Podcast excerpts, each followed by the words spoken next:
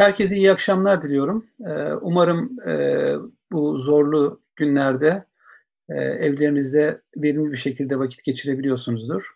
E, bizler açısından da yeni bir deneyim oldu. Yapmış olduğumuz faaliyetlerin önemli bir kısmını artık dijital ortama aktarmaya başladık. Bir açıdan daha farklı ve daha fazla insanla etkileşme ihtimalimiz de oldu. E, malumunuz biz e, düşünce kuruluşları olarak, akademisyenler olarak hemen hemen bütün alanlarda bu e, korona virüs ve ondan sonra e, oluşabilecek e, dünya şartlarını e, bir şekilde e, düşünmeye başladık. E, bunun muhtemel etkileri, orta ve uzun vadeki etkileri üzerine hemen hemen her disiplinden e, insan çalışmalarda bulunuyor. İşte siyaset biliminden, uluslararası uluslararası ilişkilerden, psikolojiden, ekonomi yönüyle birçok alanda e, bu konu tartışılıyor. Biz de tabii çatışma çözümleri, çatışma analizleri yani dünya çatışmaları açısından e, bugün e, dünya çatışma trendlerini nasıl etkileyebileceğini, e, bundan sonraki durumda uluslararası çatışmaların, siyasi çatışmaların nereye evrileceğine dair fikir teatisinde bulmaya çalışacağız.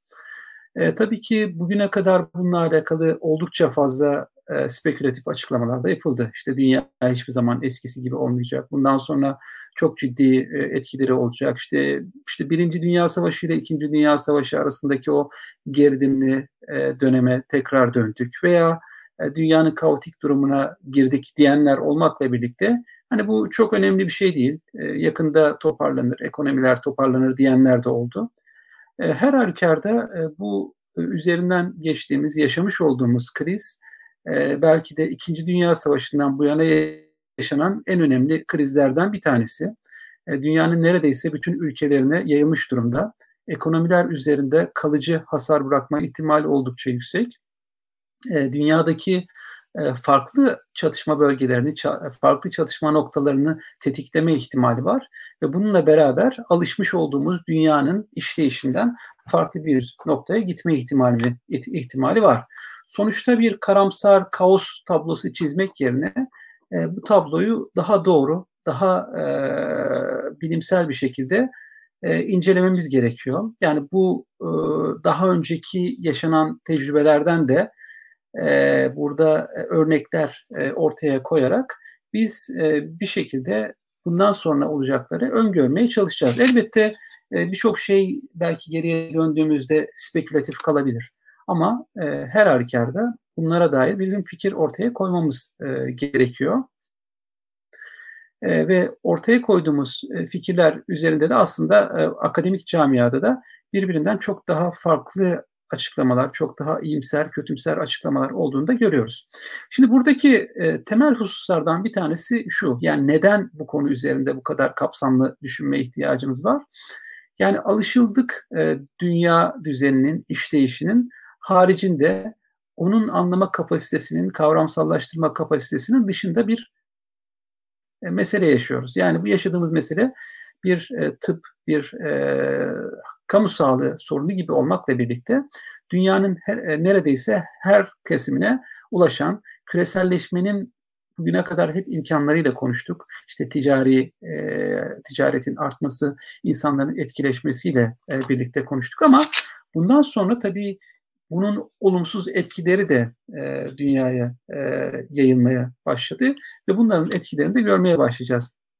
Dolayısıyla e, buradaki temel husus aslında o alıştığımız dünya çerçevesinin e, belli kavramsal e, çerçevelerle anladığımız dünyanın artık kolay kolay eski çerçevelerle anlaşılamayacağı noktasıdır.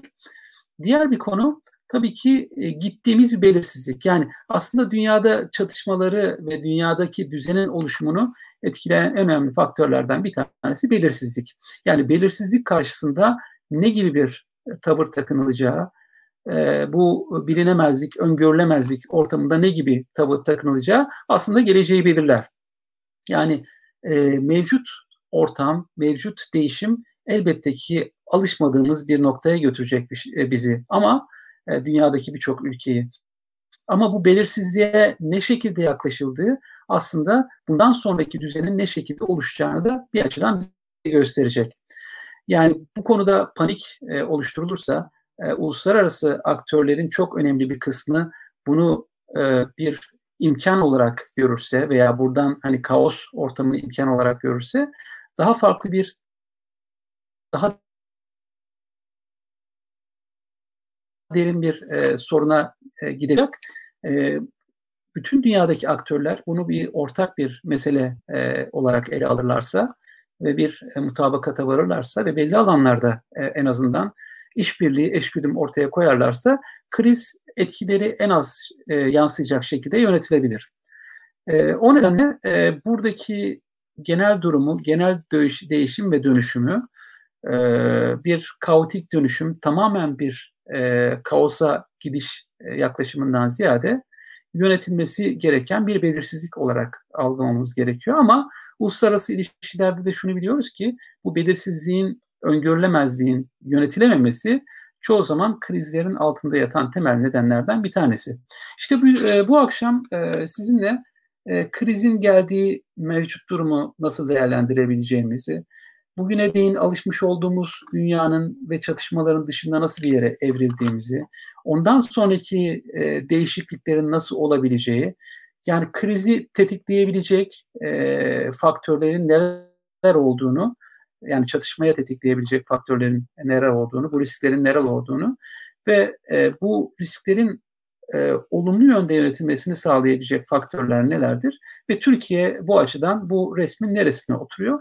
Bugün biraz e, bunları e, tartışmaya çalışacağız. Tabii ki bunları tartışırken hani biz küresel çatışma trendlerinde belli değişiklikler olacağını öngördüğümüz için e, elbette daha önceki yaşanan çatışma trendlerinde e, bir şekilde e, ele almamız gerekiyor.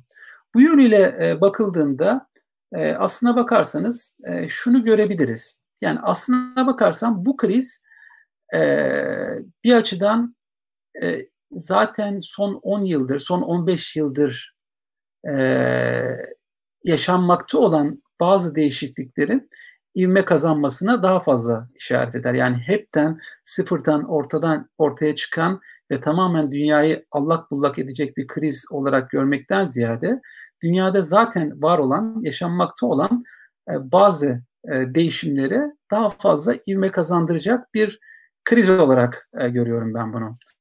Yani nasıl değişiklikler yaşıyoruz? Son 10-15 yılda neler yaşıyoruz?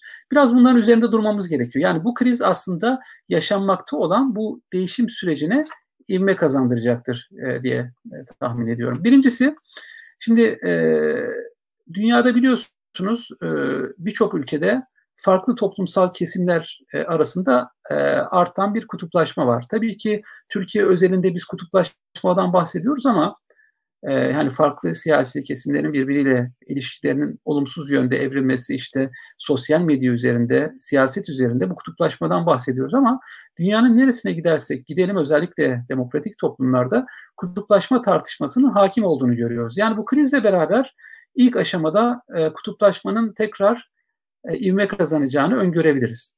Diğer bir konu dünyada belirsizliği artıran ve bu sokak ayaklanmaları olsun, protesto hareketlerini tetikleyen, geçen sene biliyorsunuz 2019 yılında yaklaşık 13-14 e, ülkede sokak ayaklanmaları çıktı. Birçok yerde de başka türlü protestolar çıktı. Bu e, protesto hareketlerinin altında yatan temel faktörlerden bir tanesi adaletsizlik ve e, gelir eşitsizliğiydi. Bu yaşanan süreç bu adaletsiz ve geri e, adaletsizlik ve gelir eşitsizlikliğinde daha da artacağını öngörebiliriz. Diğer bir konu e, siyasi kurumlara ve ekonomik kurumlara zaten azalan bir güven vardı. Yani bu kurumların artık e, e, insanlara doğru e, hizmet etmediğini, kurumların e, yeterince faydalı olmadığına dair bir eleştiri vardı. İşte e, bunun içerisine bürokratik kurumları da dahil edebiliriz. Bu krizle beraber bu kurumlara işte sağlık kurumlarına, çeşitli uluslararası kurumlara olan inancın da daha da azalması büyük ihtimalle ivme kazanacaktır. Nitekim işte NATO'nun, e, Birleşmiş Milletler'in bu konuda zayıf kalması bunu tetikleyecektir. Diğer bir konu ana akım siyasi partilerin yani aslında batıda ve birçok ülkede e, siyasetin omurgasını oluşturan bu ana akım siyasi partilerin zayıfladığı bir süreç yaşıyorduk. Bu krizle beraber bu süreç büyük ihtimalle daha da e, artacak.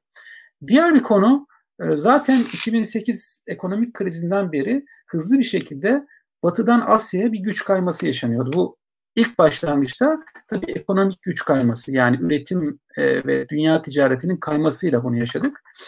E, ama e, bu kaymanın doğrudan e, güç kayması olarak da yani ekonomik güçten, üretim gücünden e, doğrudan hani siyasi güç ve jeopolitik güç kaymasını e, hızlandıracağını da öngörebiliriz. Yine aynı şekilde dünyada e, üretim e, büyük ölçüde e, Uzak Doğu ve Asya'ya kayıyordu. Ancak bununla birlikte belli bir durağanlık yaşandıktan sonra bu sefer ters yönde bir hareket olacağını da öngörebiliriz. Diğer bir konu uluslararası kurumlara olan yine bir güven bunalımı vardı. İşte NATO'nun, e, Birleşmiş Milletler'in, Dünya Sağlık Örgütü'nün birçok kurumun e, zaten güven azalmaktaydı. Bu krizle beraber bu güven bunalımının daha da artacağını öngörebiliriz. E, nitekim Avrupa Birliği'ndeki ülkelerin bu konudaki ciddi eleştirileri oldu İtalya ve İspanya'nın. Aynı şekilde Amerika Birleşik Devletleri Dünya Sağlık Örgütü'ne olan ödeneklerini kesti. En büyük bağışçısıydı, destekçisiydi. Bunun e, ivmelendiğini görüyoruz. E, diğer bir konu yaşlanma ve ekonomilerin verimsiz hale gelmesi Batı'da önemli bir husustu. E, aslında bu konunun daha önemli bir şekilde önümüzdeki dönemde ele alınacağını ve Batı ekonomilerinin bu verimsizliğinin daha da artacağını yakın bir zamanda öngörebiliriz. Ve sağlık ve eğitim gibi e, aslında devletlerin sağladığı bu hizmetlerde bazı aksamalar vardı ve devleti ve da, vatandaş arasında yaşanan bazı gerilimler vardı. Bu gerilimlerin yakın dönemde daha da artması çok e, ciddi e, meseleler olarak görülebilir. Dolayısıyla aslına bakarsanız bu saydığım şeyler belki batı dışı işte Afrika'daki, Orta Doğu'daki birçok e, bölgede insanların yüzleştiği sorunlardı. Ama buradaki kritik nokta bütün bu sorunların batıda siyasetin ve ekonominin merkezi olan bölgelere kayması e, oldu. Şimdi e, aslında dünya çatışmalarını e, bugüne kadar e, tartışıyorken hep böyle e, Batılılar bu çatışmaları sanki kendi dışlarında yaşanan şeyler gibi işte çatışma dendiğinde işte Orta Doğu, Afrika, e, işte Güney Asya, Güneydoğu Asya bölgeleri akıllara geliyordu ve bu istatistiği bir tane harita göstereceğim. E, şimdi görmüş olduğunuz e, harita bakılırsa bu İsveç'te Uppsala Üniversitesi'nin çatışma verilerini topladığı bir veri tabanı var ve bu dünyadaki binden fazla kişinin totalde öldüğü çatışmalara dair derinlikli e, veri, veriler topluyor. Şu gördüğümüz haritada en son olarak güncellenen 2018 yılının çatışma haritası.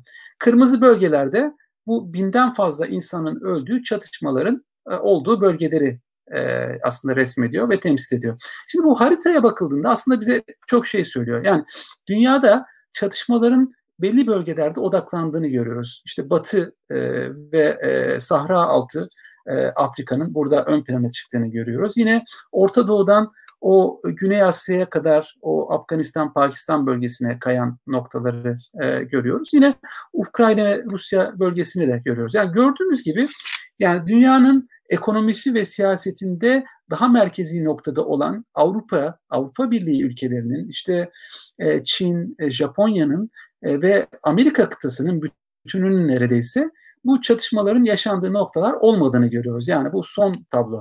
Ama biraz daha öncesine bakılırsa yani e, İkinci Dünya Savaşı'ndan e, sonraki dönem aslına bakılırsa e, dünyada çatışmaların e, daha e, düzgün şekilde toplandığı bir dönem. Şimdi tabii diplomasi tarihini okuyanlar, diplomasi tarihini bilenler şunu bilirler. Aslında diplomasi tarihi Batılıların yani Avrupalı ülkelerin kendi aralarındaki çatışmaların tarihidir. Yani işte başlarsanız 1800'lerden hatta biraz daha öncesinden o batılı ülkelerin, büyük güçlerin kendi aralarındaki kavgalar, çatışmalar, savaşlar biraz bunun tarihidir. Yani bunun dışında da elbette özellikle sömürgeciliğin çıkmasıyla birlikte sömür bölgelerinde yaşanan çatışmalar vardır ama diplomasi tarihi 2. Dünya Savaşı'na gelinceye kadar neredeyse batılı ülkeler, Avrupalı ülkeler tabii ki Amerika'nın, Çin'in, Japonya'nın da dahili var, dahili e, olmakla birlikte ağırlıklı olarak batılı ülkelerin kendi aralarındaki çatışmalardır. Bu tablo 2. Dünya Savaşı ile birlikte değişiyor. 2. Dünya Savaşı ile birlikte e, dünyada Soğuk Savaş her ne kadar bir gerilim e, hattı oluşturmakla birlikte dünyanın çatışma ana eksenini e, batıdan e, alıp merkezden e, periferi ülkelere yani çevre ülkelere kaydırdığı bir durum oluyor. Elbette burada nükleer dengenin, terör dengesinin, nükleer terör dengesinin önemli bir e, rolü var ama Batı açısından bakıldığında, Avrupa, Amerika açısından bakıldığında her ne kadar dünyanın diğer bölgelerinde sorunlar, işte Latin Amerika bölgelerinde, Afrika'da çeşitli sorunlar, Orta Doğu'da sorunlar olmakla birlikte kendi çatışmalarını ağırlıklı olarak yani Soğuk Savaş'ın o dinamikleriyle çatışmalar ağırlıklı olarak başka bölgelerde yaşanmış. Burada e, önemli bir e, dinamik var. Yani bu çatışmaların bir kısmının çözülememesinin en önemli e, gerekçelerinden bir tanesi de bu. Bütün bu tabloya baktığımızda yani 45 sonrasının çatışma tablosuna bakıldığında aslında 3 noktada pik yaptığını, e, zirve yaptığını görüyoruz. Birincisi e, 1960'lı yıllarda bu e, sömürge imparatorluklarının, sömürge devletlerinin çökmesiyle e, birlikte Güney Asya'da işte Orta Doğu'da e, bazı çatışma ve boşluk alanları oldu Afrika'da da ve işte Avrupalı devletler çekildikten sonra işte Portekiz, e, e, Britanya, Fransa çekildikten sonra bu çekildikleri yerlerde e, yerel halkın kendi içerisinde bazı iç savaşlara gittiler. Elbette ki Batılılar çekilirken oralara bazı elbette ki tuzaklar kurmuşlardı ve buradaki toplumsal gerilim fay hatları tekrar tetiklenmiş oldu. Ve burada 1960'ların e, ortasına baktığımızda bir sıçrama olduğunu görüyoruz ama dediğim gibi bu sıçrama e, Güney Asya'da, Afrika'da işte mesela Kıbrıs sorunu bunun bir parçası olarak görünebilir. İşte yani e, yine Nijerya'da yaşananlar, Angola, Mozambik birçok ülkede bunları görüyoruz. Yine diğer bir konu bu bir hani sistemik bir hareketlilik gibi. Yani e, sömürgeciliğin bittiği bir sistemik hareketlilik. Yine diğer sıçrama yaptığı noktaya baktığımızda 1990 yani aslında 90'dan sonraki birkaç yıl e, özellikle Soğuk Savaş'ın oluşturduğu bu istikrarlı kendi içinde e, aslında çevreye yaydıkları yani, vekiller üzerinde yaydıkları bu çatışma hattının 1990'lı yılların başlarında arttığını görüyoruz. İşte Bosna'da, Yugoslavya'da, e, Ruanda'da, e, Burundi'de yani birçok e, ülkede çatışmaların olduğunu görüyoruz. E, yani neredeyse 33 e, ülkede iç savaşlar çıkıyor. Bunun yanı sıra e, 20-25'e yakın ülkede de savaşların bittiğini görüyoruz. Yani aslında soğuk savaş dinamikleriyle desteklenen o e, paramiliter güçler, ve e, o Maoist ve e, sol e, gerilla hareketlerinin 90'ların 90'larda e, kısmen bittiğini ama onun dışında da e, Soğuk Savaş'ın oluşturduğu o çerçeve ortadan kalkınca, devlet yapıları ortadan kalkınca hızlı bir şekilde e, çatışmaların bazı yerlerde de körüklendiğini e, görüyoruz. Dolayısıyla 90'lı yıllar yine sistemik bir değişimle beraber e, çatışma dinamikleri tetikleniyor ve burada e, yine çatışmalar yine periferide yani e, çevrede meydana geliyor. E, 2000'li yıllara gelindiğinde e, yine e, Arap isyanları sonrasında e, birçok ülkede işte Libya'da, e, Suriye'de, e, Yemen'de, e, birçok başka yerde yine Afganistan'da devam eden çatışmalarla e, birlikte e, yine e, Arap isyanlarının hemen sonrasında e, çatışmalarda bir zirve yapıldığı dönemleri görüyoruz. Dolayısıyla dünya aslında bu çatışma dinamiklerinin e, doğrudan batıda olmadığını hatta merkez ülkelerde olmadığını periferide yaşandığını görüyoruz. Çevre ülkelerde yaşandığını görüyoruz. Bir diğer dinamik yani bu tabloya bakıldığında aslında şu yine görülüyor.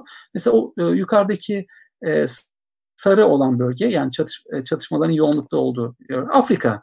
Yani ve e, yine e, yeşil olan yer e, Asya, e, pembe olan, kırmızı olan yer ise Orta Doğu. Dolayısıyla aslında dünyadaki çatışmaların ağırlıklı olarak Afrika'da, Orta Doğu'da ve Asya'da. Asya derken de ağırlıklı olarak Afganistan, Pakistan o bölgeler ve e, yine Güney Asya'da olduğunu görüyoruz. Dolayısıyla İkinci Dünya Savaşı'ndan sonraki çatışmaların temel dinamiğine bakıldığında coğrafi olarak Batı'nın dışında e, çatışmaların yer aldığını, e, Batılı aktörlerin e, işte Çin'in, e, Rusya'nın da buraya vekiller olarak dahil olduğunu görüyoruz.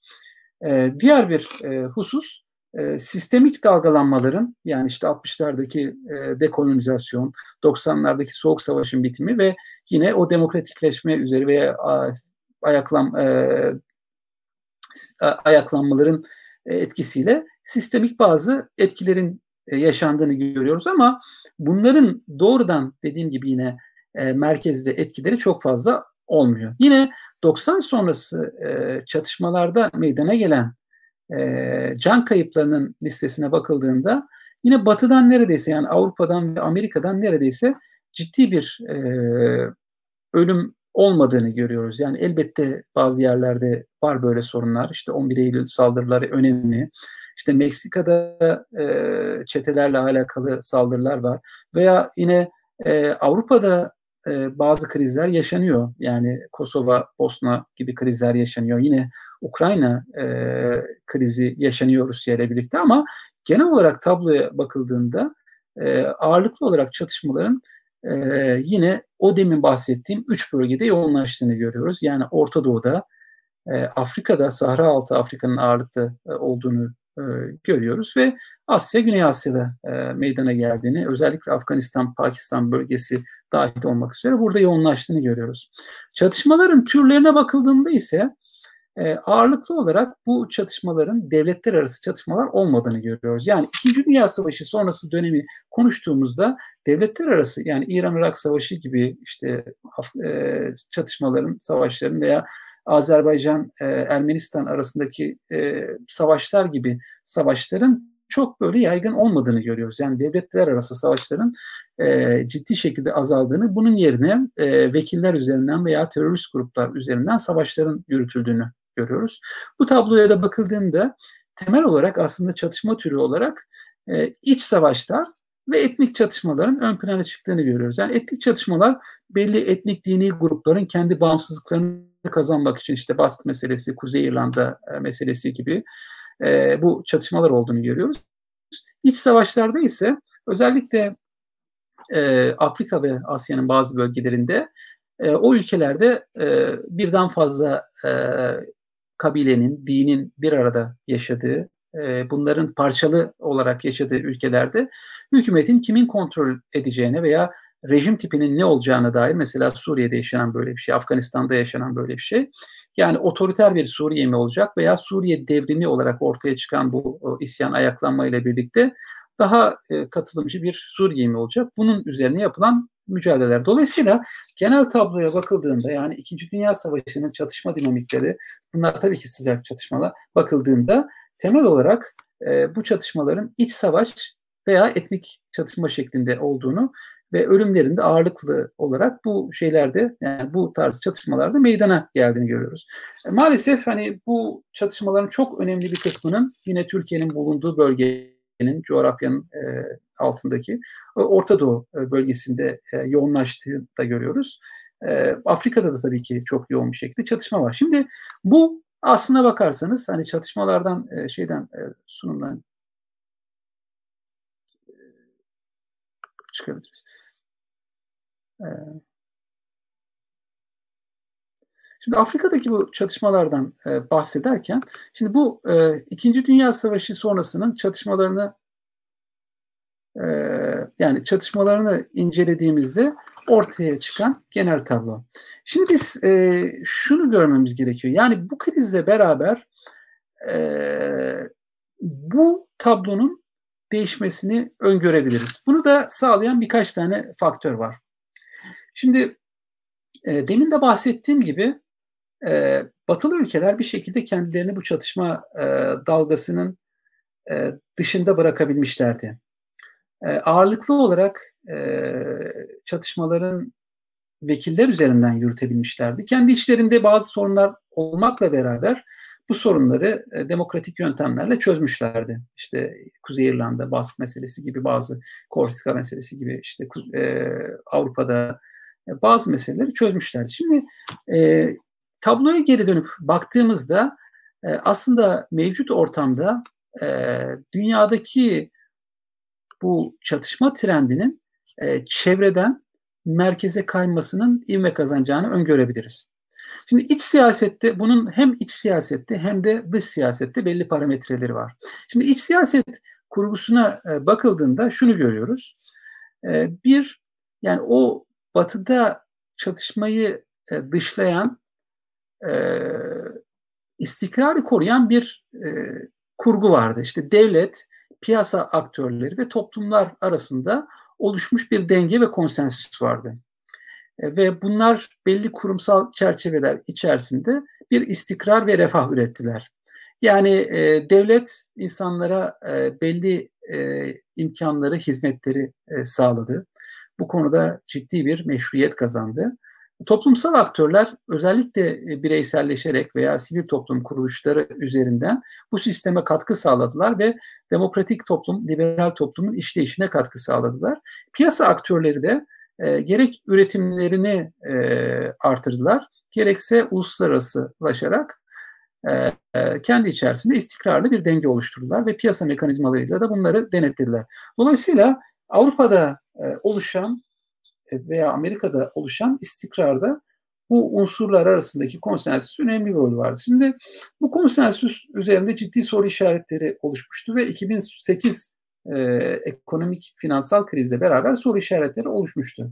Şimdi e, bu krizle beraber dünyada örneğin e, Amerika'da e, bu krizle beraber 30 milyona yakın insanın işsiz kalacağından bahsediliyor.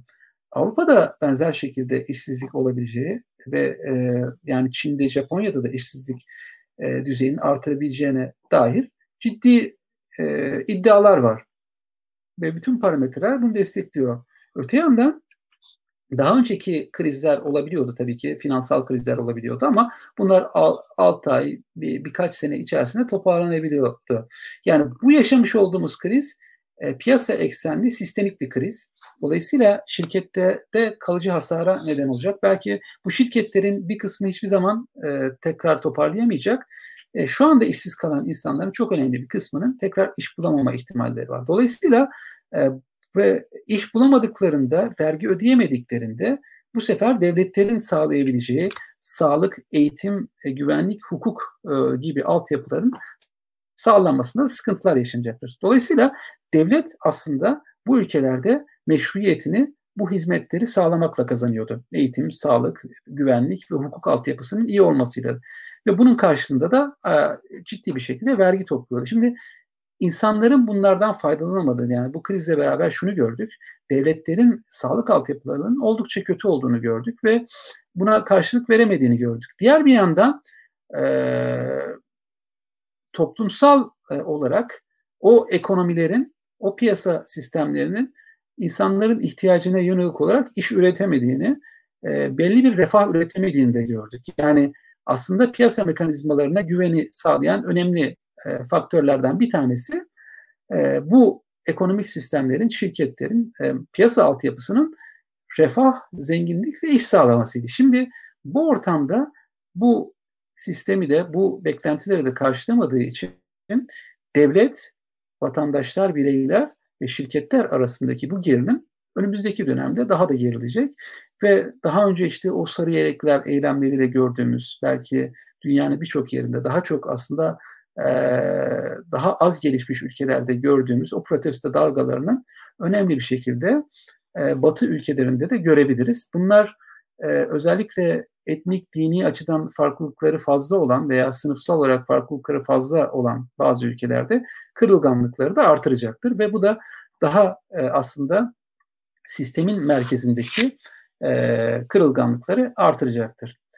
E, dolayısıyla e, gruplar arasındaki istikrarlı şekilde üretilen o demokratik sistemler bundan sonra büyük ihtimalle sorgulanmaya başlayacak ve bu da e, daha sonraki döneme dair bir belirsizlik e, oluşturacaktır. Bu da e, tabii e, daha popülist dediğimiz, daha sistem karşıtı liderlerin yakın bir zamanda daha fazla kendilerine yer vurabildiği bir çerçeveye gidebilir. Elbette bu karamsar, olumsuz tablo. Yani mevcut kriz eğer yönetilemezse ekonomik e, öncelikle sağlık krizinden başlayıp devlet kurumlarındaki o e, çökmeden bir sonra e, piyasa mekanizmalarındaki aksamalar daha sonra da bunun siyaset mekanizmalarına yansımaları e, olabilir ve siyasi siyaset istikrarsızlaşabilir. Bunun da uluslararası çatışmaları te- tetikleme ihtimali e, mevcuttur.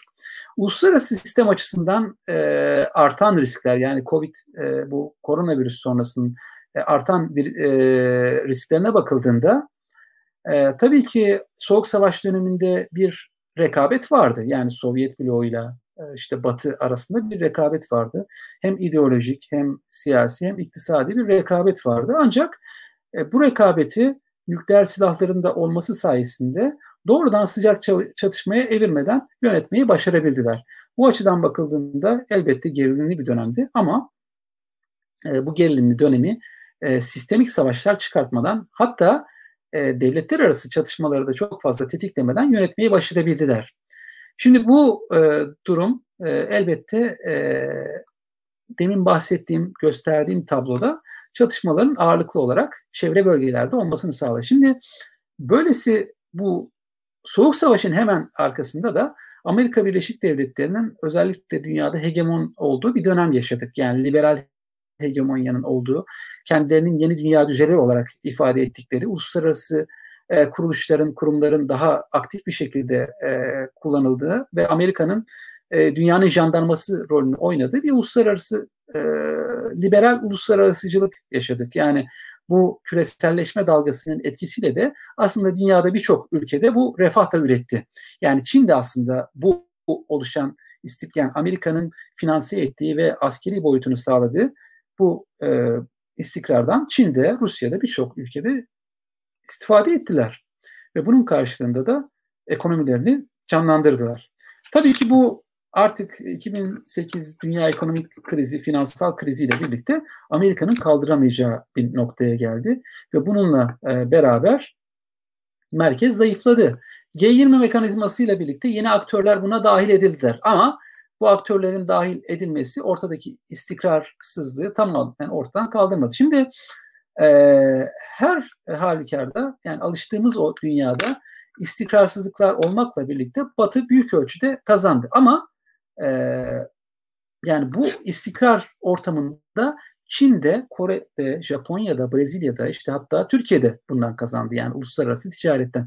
Şimdi bu Amerika'nın finanse ettiği büyük ölçüde e, çerçevesini sağladığı bu istikrar artık Amerika'nın eskisi kadar işine yaramıyor. Yani diğer aktörler bundan daha fazla menfaat sağlıyorlar diye Amerika artık bunu finanse etmek istemiyor. Dolayısıyla e, bu oluşan e, bu güvenlik çerçevesi, istikrar çerçevesinin e, yakında Amerika tarafından da desteklenmeyeceğini mesela en yakın zamanda bir dünyada bir sağlık kriziyle, küresel sağlık kriziyle karşı karşıyayız ve bu e, sağlık krizinde en önemli rolü oynamasını beklediğimiz yani artık Birleşmiş Milletler Genel Sekreteri değil Dünya Sağlık Örgütü'nün başındaki kişiyi takip ediyoruz. Buna vermiş olduğu desteği çekti. Yakında diğer kurumlar e, da e, bu konuda zayıflamaya başladığında o zaman çok daha zor bir tabloyla karşı karşıya kalacağız ve dolayısıyla uluslararası sistemde de alıştığımız o istikrar yani o öngörülebilirliği sağlayan çerçevenin gittikçe dağıldığını göreceğiz. Dolayısıyla e, diğer bir konu e, krizin e, kuşatıcı ve çevreden merkeze kayan bir yolu olduğunu öngörebiliriz. Dolayısıyla İkinci Dünya Savaşı'ndaki sonraki krizlerden biraz daha farklı. Diğer bir konu çok boyutlu ve çok katmanlı bir krizle karşı karşıyayız. Yani işte sağlık altyapısı, işte kamu hizmetleri, devlet ve kamu otoritesi ve meşruiyeti, toplumsal kesimler arasındaki ilişkileri, bütün bu e, tüm katmanları içerecek şekilde bir krizle karşı karşıyayız. Mesela 2008 krizi sonuçta bir finansal krizdi. Finansal e, e, kuruluşlarda yapılan bazı değişiklikler reel ekonomide düzelmeye neden oldu. Veya 2001 yılındaki 11 Eylül saldırıları tamamen güvenlik eksenli bir krizdi. Dünya ekonomisine etkileri kısıtlı oldu. Ama şu anda karşılaştığımız yani Covid sonrasında yaşayacağımız dünyadaki karşılaşacağımız kriz çok boyutlu. Yani işte sağlık, kamu hizmetleri, ekonomi, güvenlikle alakalı boyutları da e, olacak ve e, bu e, büyük ihtimalle e, işte kutuplaşmaları, farklı dini etnik gruplar arasındaki gerilimleri, şirketlerle e, finansal kuruluşlar, şirketlerle toplum, devletle şirketler arasındaki ilişkileri e, baştan aşağı yenileyebilecek veya baştan aşağı krize sokabilecek bir boyutuyla karşı karşıyayız. E, bu nedenle e, aslında e, yani dünyada alışık olduğumuz siyaset mekanizmasının dışında bir şekillenmeyi sağlayacak bir yere itebilir. Tabii ki doğru yönetilemezse elbette ki e, yani doğru yönetildiği takdirde e, krizler kaosa evrilmeyebilir ama şu anki parametreler incelendiğinde o yönde bir ışık görmüyoruz.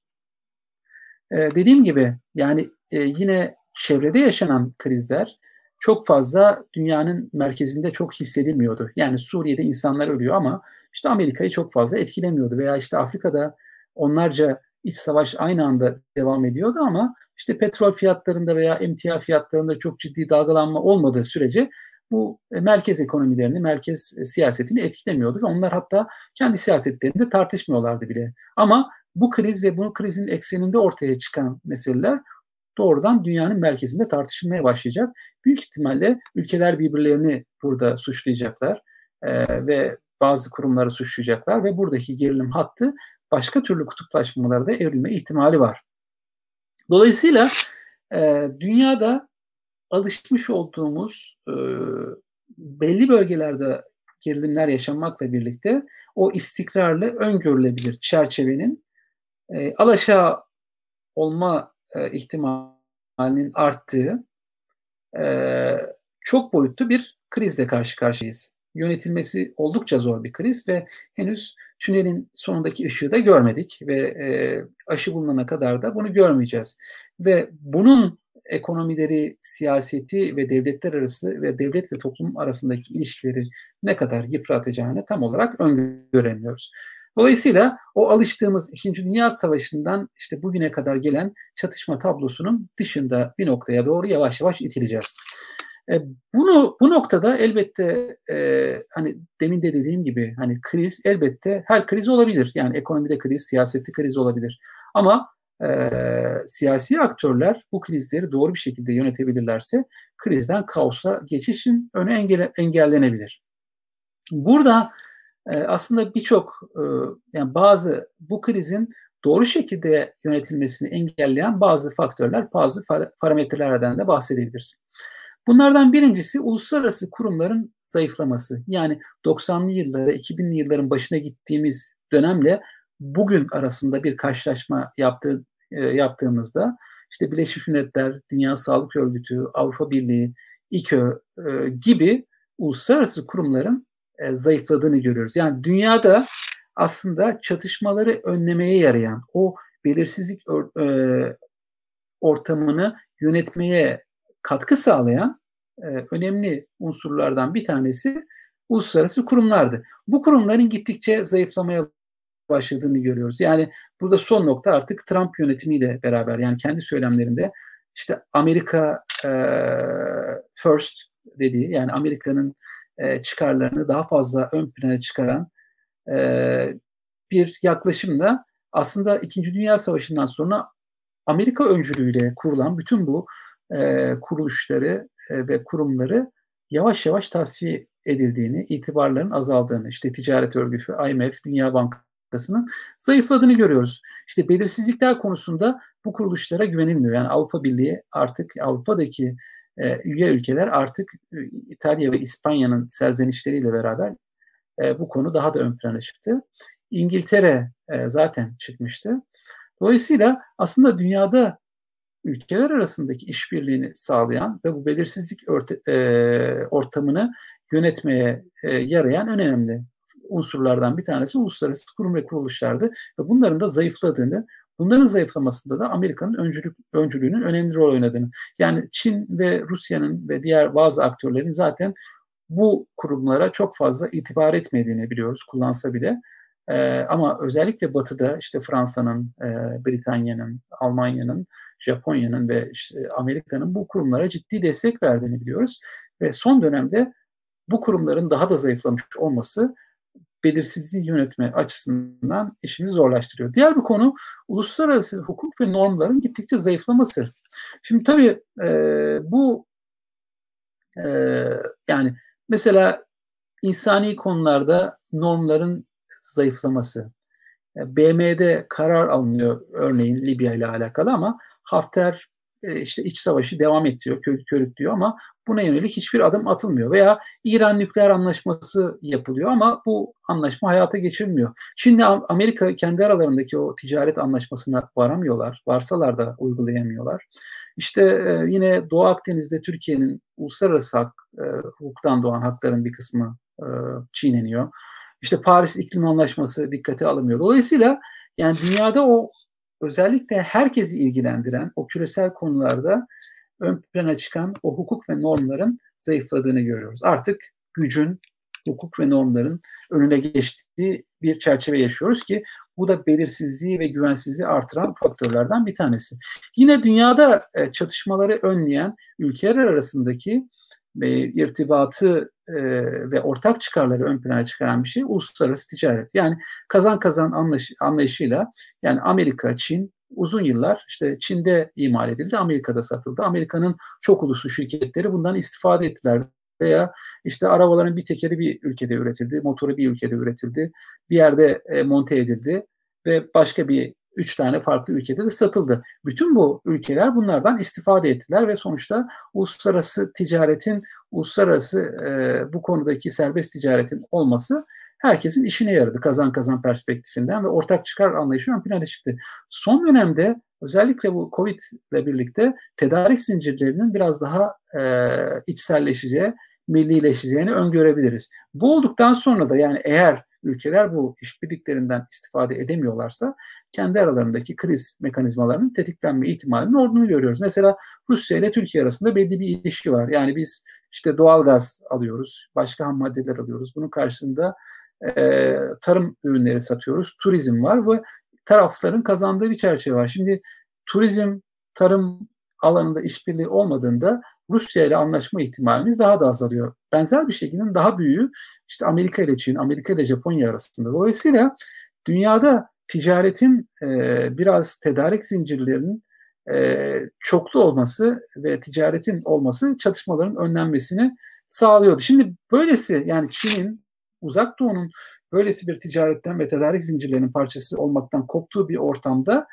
e, yeni çıkan ortama daha fazla ortamda daha fazla sorun çıkarmalarını da öngörebiliriz. Burada da e, belli açılardan riskler var. Dolayısıyla ticaret aslına bakarsanız dünyada barışı sağlayan önemli faktörlerden bir tanesi. İşte Apple, Nike, LG bunlar farklı farklı ülkelerde üretiyorlar, farklı farklı ülkelerde satıyorlar ve bu küreselleşme dalgası dediğimiz şey aslında insan kaynakların ve malların ve üretimin küreselleşmesi bir açıdan dünyada istikrar sağladı. Bu küreselleşmenin terse döndüğü, tedarik zincirlerinin türdeşleştiği bir ortamda kriz çıkma ihtimali daha fazla.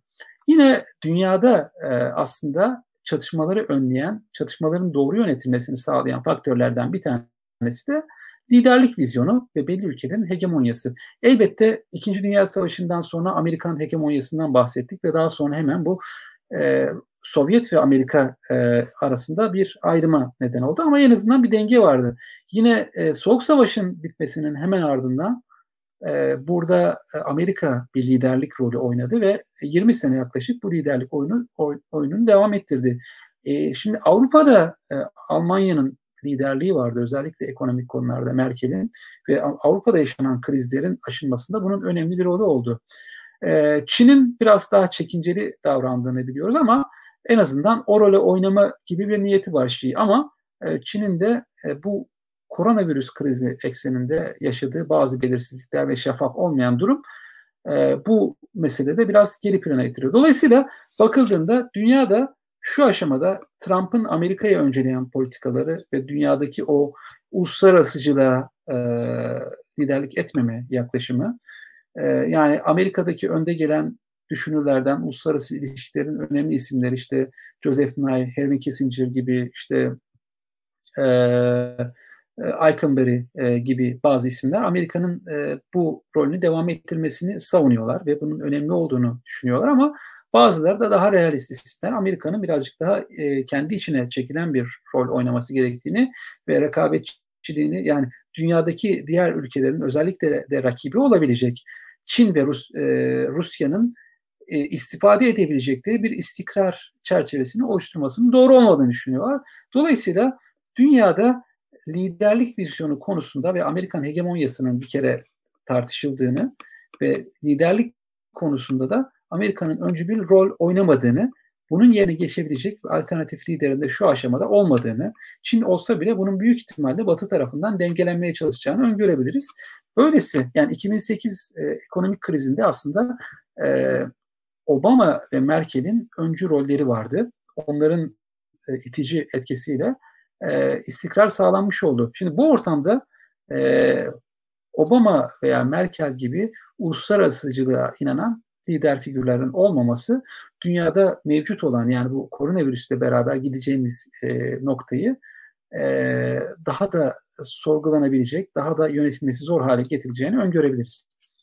Yine e, e, toplumsal grupların ve ulus ötesi bağların e, bir ölçüde e, krizleri aşma noktasında e, faydalı olduğunu görüyoruz. Yani ulus ötesi ağlarla insanlar farklı ülkelerde olabilirler ama ortak konularda işte çevre konusunda ne bileyim dini alanlarda e, bir bağlar oluşturarak kendi devletlerinin çerçevesinin haricinde bağlar ve ilişkiler oluşturduğunu biliyoruz ve bunlar da aslında çatışmaların e, önlenmesi noktasında yani küresel sivil toplumun yaygınlaşması çatışmaların önlenmesinde önemli rol oynuyordu, oynuyor hala. Şimdi bunların tabii daha içe kapalı bir şekilde hale gelmesi, o ulus ötesi aktörlerin etkinliklerinin kısıtlanması e, aslında çatışmaların yönetilmesi aslında bazı kısıtlamaları ortaya koyacak ve kırılganlıkları artıracaktır. Yani netekim işte Hindistan'da Müslümanların alanının daraltılmaya çalışılması, işte başka ülkelerde farklı dini grupların veya işte çevrecilerin alanlarının daraltılması ve birazcık daha içe kapalı rejimlerin ortaya kalması bu krizlerin e, ve ulus ötesi bağların e, devam etmesini e, engelleyen faktörler. Bu da çatışmaların önüne alabilecek yani çatışmaları sağlayabilecek bir çerçeve oluşturuyor. Yine dünyada diğer bir konu yani çatışmaları yani yeni tür çatışmaların e, yönetmemizi zorlaştıracak daha önemli bir faktör bu güç dengesinin değişmesi. Yani dünyada güç, güç kaymaları hep son derece sıkıntılı e, olmuştur ve büyük savaşlar, büyük krizler neticesinde olmuştur. Şimdi de öylesi bir dönem yaşıyoruz aslında. Yani e, statikodan istifade eden bazı aktörler var. Bir yandan da işte özellikle kendi bulunduğu bölgede etkinliğini artırmak isteyen bir Çin'den bahsediyoruz. Yani Güney Çin Denizi'nde işte e, Çin Denizi'nde en azından Pasifik'te daha etkili olmaya çalışan bir Çin'den bahsediyoruz. Veya Orta Doğu'da daha etkili olmaya çalışan bir Rusya'dan bahsediyoruz. Yani bölge e, olarak genişlemeye. Şimdi bu güç dengelerinin değiştiği ve belli e, bölgelerde e, hegemonyaları sarsmaya çalışan, statikoyu bozmaya çalışan aktörlerin olduğu ortamlar çatışma dinamiklerinde körükleyebilir. Bu açıdan da yaşadığımız bu noktada güç dengesi değişiyor. Evet Batı ve Amerika kısmen daha az güçlü hale geliyor. Bu statikoyu bozan aktörler var. Ama bir yandan da statikoyu muhafaza etmeye çalışıyor batılı aktörler.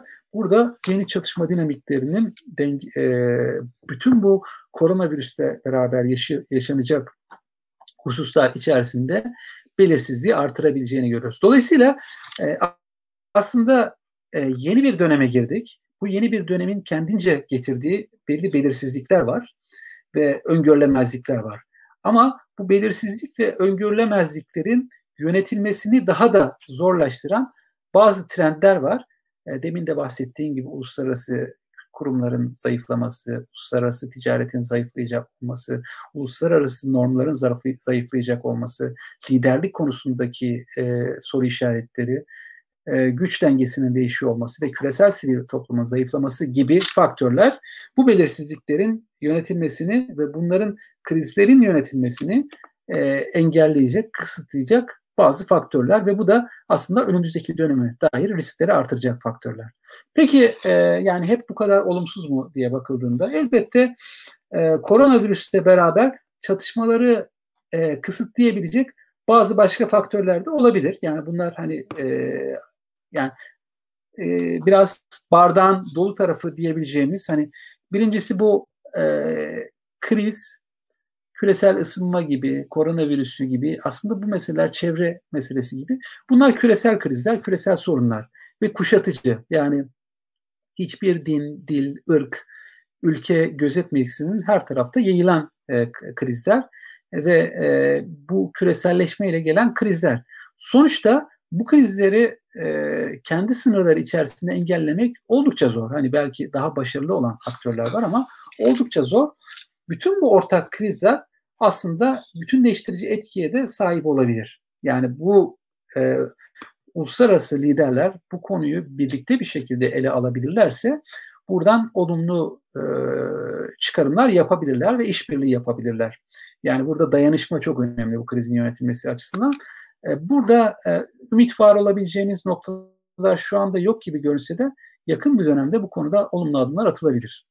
Diğer bir konu hani vekalet savaşlarından bahsettik. Yani dünyadaki büyük güçler veya bölgesel güçler e, doğrudan kendileri savaşa girmiyorlar. İşte Amerika veya ne bileyim Birleşik Arap Emirlikleri, Suudi Arabistan veya Rusya doğrudan kendisi veya İran kendisi savaşa girmiyor.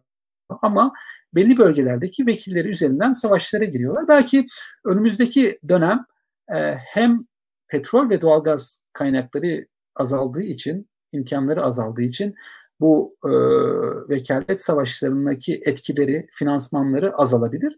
Bu da savaşları biraz e, sönümlendirebilir.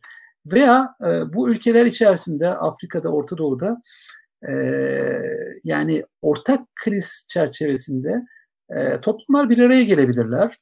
Yine bu vekalet savaşlarını finanse eden, işte dünyada farklı ülkeleri işgal eden e, e, aktörler bu konuda iç kamuoyunun baskısıyla karşı karşıya gelebilirler ve e, mecburen ülkelerine dönebilirler. Örneğin Fransız uçak gemisi en büyük askeri operasyonlarından bir, tanesi Charles de Gaulle. Yani oradaki denizcilerin e, yarısından fazlasının koronavirüs kaptığına dair bir açıklama yapıldı. E, Charles de Gaulle gemisinin e, işte Fransa'ya döneceği ve birkaç ay orada kalacağını. Benzer bir kriz Amerika'da da var. Yani bu kriz hem askeri operasyonları kısıtlayabilir hem de iç kamuoylarında bunu buna getirilen eleştirileri artırabilir.